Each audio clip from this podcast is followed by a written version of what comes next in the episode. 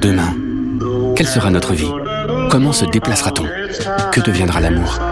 Orange a laissé carte blanche à cinq auteurs pour raconter leur demain, un demain humain où les sentiments n'ont pas disparu.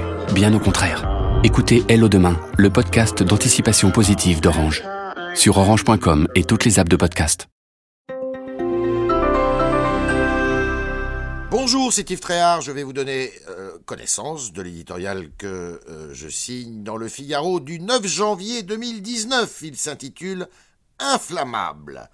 La France n'est pas l'Athènes de Périclès ni un canton suisse, pas plus un pays scandinave où la pratique des conférences dites de consensus est chose courante.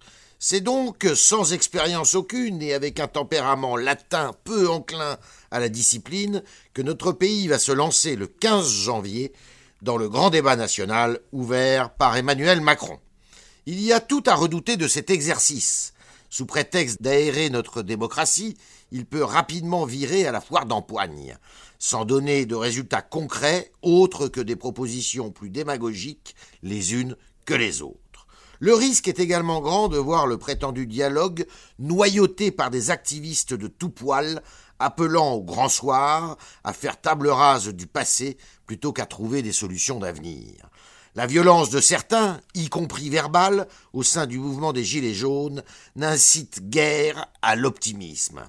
Avant de réinventer la démocratie, ce grand débat doit donc d'abord éviter de la mettre à terre. C'est dire si l'instant est inflammable. Dans notre pays plus fracturé que jamais, l'objectif est pourtant de réconcilier les Français entre eux de retrouver, après des années d'errance politique, un projet commun, adapté, partagé.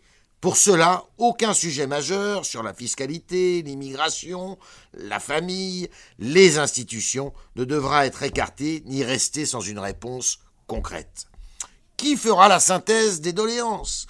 Comment seront tranchés les points sensibles? Un grand référendum à questions multiples pourrait-il être envisagé à l'issue des travaux? En choisissant de donner la parole de cette façon-là aux Français, le président a pris une lourde responsabilité dans l'espoir de sortir notre pays de la crise dans laquelle il est plongé depuis des semaines. En dépit de toutes les interrogations qu'elle suscite, il faut souhaiter la réussite de son initiative. Sinon...